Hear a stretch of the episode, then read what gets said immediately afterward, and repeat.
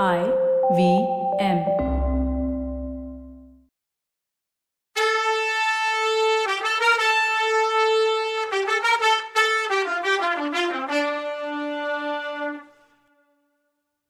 வணக்கங்க. நான் கவிதா பேசுறேன். வெல்கம் டு கதை பாட்காஸ்ட் சிவகாமியின் சபதம் இது எபிசோட் நம்பர் நூத்தி இருபத்தி ரெண்டு. இந்த எபிசோடோட டைட்டில் பிக்ஷு வாதாபியா அழிக்க போறாராம். உனக்கு என்ன தெரிஞ்சது புதுசா இப்பன்னு மாமல்லர் குண்டோதரனை பார்த்து கேட்டார். பிரபு அதுவும் அந்த அரச மரத்துல நான் ஏறி இருந்தப்போ தெற்க ஒரு புழுதி படலம் தெரிஞ்சுது. ஏதோ பட திரண்டு வர்றது மாதிரி தோணுச்சு. எந்த பட இப்படி சக்கரவர்த்தி பின்னால வருதுன்னு யோசிச்சேன். நீங்க பேசிக்கிறதுல இருந்து இலங்கை இளவரசர் தான் பாண்டிய படையோட அவசரமா வர்றாருன்னு தெரிஞ்சதுன்னா குண்டோதரன். ஓஹோ அதுக்குள்ள வந்துட்டானான்னு மாமல்லர் சொன்னப்போ நிலா வெள்ளத்துல அவரோட முகமலர்ச்சி நல்லா தெரிஞ்சுது. அப்புறம் அவர் பரஞ்சோதியை பார்த்து சேனாதிபதி ஆக கூடி நீங்க எல்லாரும் என்னதான் சொல்றீங்க? மாணவன்மனோட தப்ப மன்னிச்சு அவனையும் நம்மளோட கூட்டிட்டு போகணும்னா சொல்றீங்கன்னு கேட்டார். ஆமா பிரபு கூட்டிட்டு போக வேண்டியதான்னு சேனாதிபதி சொன்ன குரல்ல ஓரளவு தயக்கம் இருக்க தான் செஞ்சுது. அப்படின்னா ஒன்று பண்ணுங்க. நீங்கள் மூணு பேரும் கொஞ்சம் முன்னால நதியை கடந்து போய் இன்னைக்கு ராத்திரி பட தங்குறதுக்கு வேண்டிய ஏற்பாட்டை கவனிங்க. நானும் குண்டோதரனும் இங்கேயே இருந்து மாணவன்மனை கூட்டிட்டு வர்றோம். குண்டோதரன் கிட்ட நான் கேட்க வேண்டிய சில விஷயங்கள் இன்னும் இருக்குன்னு மாமல்லர் சொல்லவும் குறிப்பறிய மாட்டாதான் நன்மரம்னு குறிப்பறிஞ்சு மூணு பேரும் உடனே கிளம்பி போய் நதியில அவங்களுக்காக காத்திருந்த படகுல ஏறிக்கிட்டாங்க. அவங்க போனதும் மாமல்லர் குண்டோதரனை நிமிந்து பார்த்தாரு. மெதுவான குரல்ல குண்டோதரன் பல்லவேந்திரா வாதாபில ஆயனர் பொண்ணை பார்த்தேன். நல்லா இருக்காங்க. நம்ம வர்றத ராத்திரியும் பகலும் எதிர்பார்த்துட்டு இருக்காங்கன்னா அந்த பாதகியோட சௌக்கியத்துக்கு என்ன குறைச்சல்? சௌக்கியத்தையும் அமைதியையும் இழந்துட்டு தவிக்கிறவன் நான் இல்ல அப்படின்னு நரசிம்மவர்மர் முணுமுணுத்தார். வாதாபி மாளிகையில சிவகாமி சௌக்கியமா தான் இருந்தா. அதாவது அவ உடம்பு நல்லா தான் இருந்துச்சு. ஆனா அவளோட மனசானா ஒரு கணமாவது அமைதியா இல்லாம அலைஞ்சிட்டே இருந்துச்சு. வருஷம் என்னவோ ஒன்று பின்னாடி ஒன்று வந்து போயிட்டே இருந்துச்சு. ஒவ்வொரு வருஷமும் வசந்தம் வேனில் இந்த பருவம் எல்லாம் வந்து போயிட்டு இருந்துச்சு. வருஷங்களையும் பருவ காலங்களையும் கணக்கு பண்றதுக்கு சிவகாமி ஒரு வழி கண்டுபிடிச்சிருந்தா. அவ இருந்த மாளிகையோட பின்னாடி பக்கம் முற்றத்துல கிணத்துக்கு பக்கத்துல ஒரு பவளமல்லி மரம் இருந்துச்சு. சிவகாமி வாதாபிக்கு வந்த வருஷத்துல தான் அந்த பவளமல்லி செடியை அவ தான் கையால கிணத்து பக்கத்துல நட்டா. நாகநந்தி அடிகள் அஜந்தா மலை பிரதேசத்தை பத்தி வர்ணிச்சப்போ அந்த பகுதியில ஆவணி புரட்டாசி மாசங்கள்ல கணக்கில்லாம பாரிஜாத மரங்கள் பூத்து குலுங்குன்னு அந்த நறுமலர்களோட இனிமையான வாசனை ரொம்ப தூரம் காத்துல பரவி அந்த பக்கம் போறவங்க வர்றவங்களுக்கெல்லாம் இன்ப போதையை கொடுக்கணும். சொன்னார். அதை கேட்ட சிவகாமி அந்த செடிகள்ல ஒன்ன தனக்காக தேடி தரணும்னு வேண்டி கேட்டுக்கிட்டா.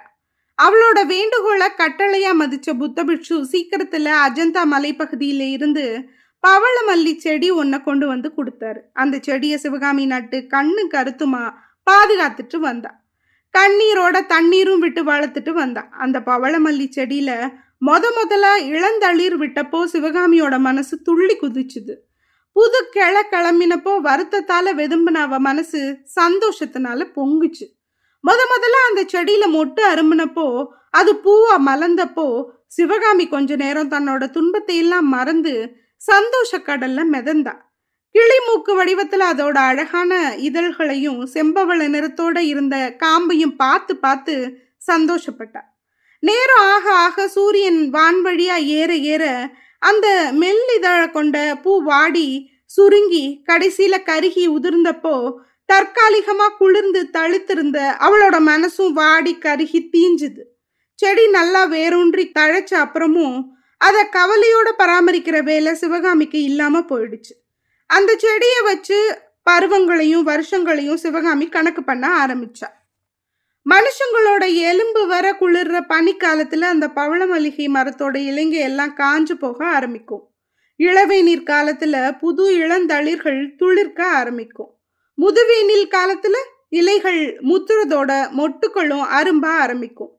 உக்கிரமான மேல் காத்தோட மழையும் கொற்ற ஆணி ஆடி மாசத்துல அந்த பவளமல்லி செடி பேயாட்டம் ஆடி படாத பாடுபடும். அதை பார்க்கவும் சகிக்காம சிவகாமி வீட்டுக்குள்ளேயே பித்து பிடிச்சவ மாதிரி உட்கார்ந்துருப்பா. ஆவணி புரட்டாசி மாசங்கள்ல அந்த பவள மல்லிகை செடி பச்சை பசேல்னு இலைகளை அடியோட மறைச்சிக்கிறதுக்கு போட்டி போட்ட பூக்கள் பூத்து குலுங்கும். அந்த காலங்கள்ல சிவகாமி முத்தத்து படிக்கட்டு மேல உட்காந்து அந்த செடியை ரொம்ப நேரம் பார்த்துட்டு இருப்பா. நவராத்திரி அப்பவும் விஜயதசமி அப்பவும் தமிழகத்து கோயில்கள்ல பவள மல்லி பூக்களை வச்சு புஷ்ப பாவாடை அலங்காரம் பண்ணுவாங்கன்னு நினைச்சுக்குவா.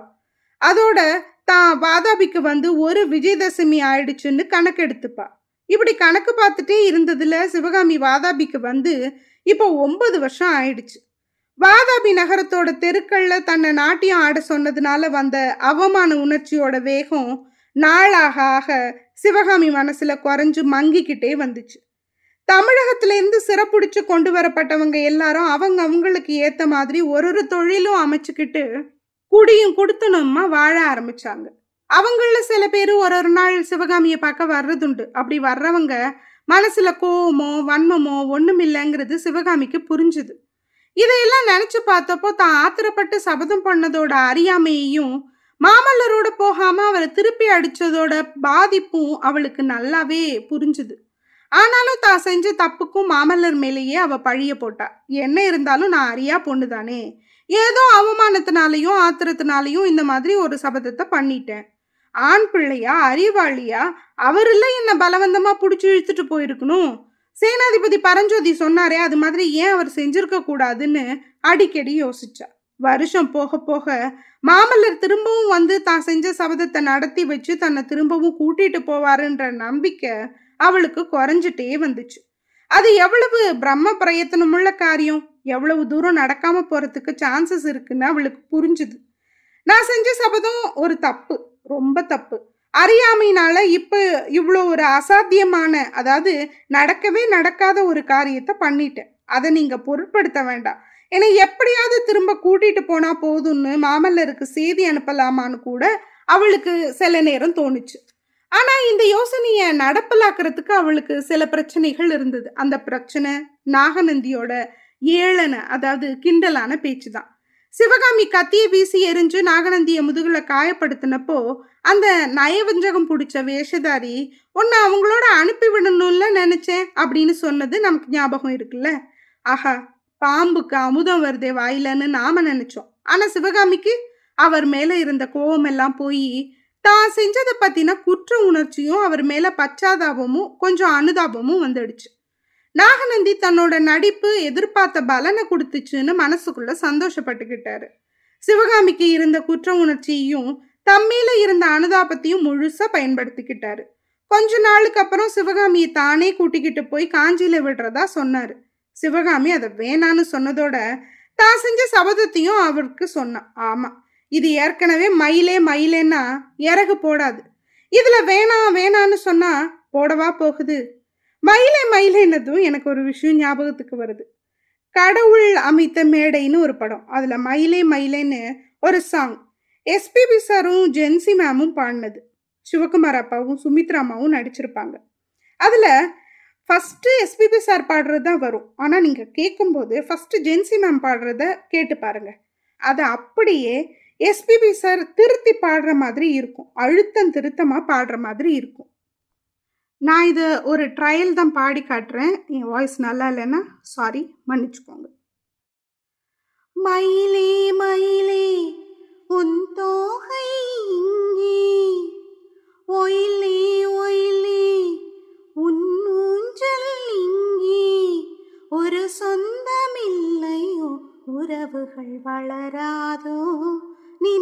மலர்கள் மலராதோ மயிலே மயிலே மயிலே மயிலே இத அப்படியே எஸ்பிபி சார் பாடுவார் மயிலே மயிலே உன் தோகை இங்கே ஒயிலே ஒயிலே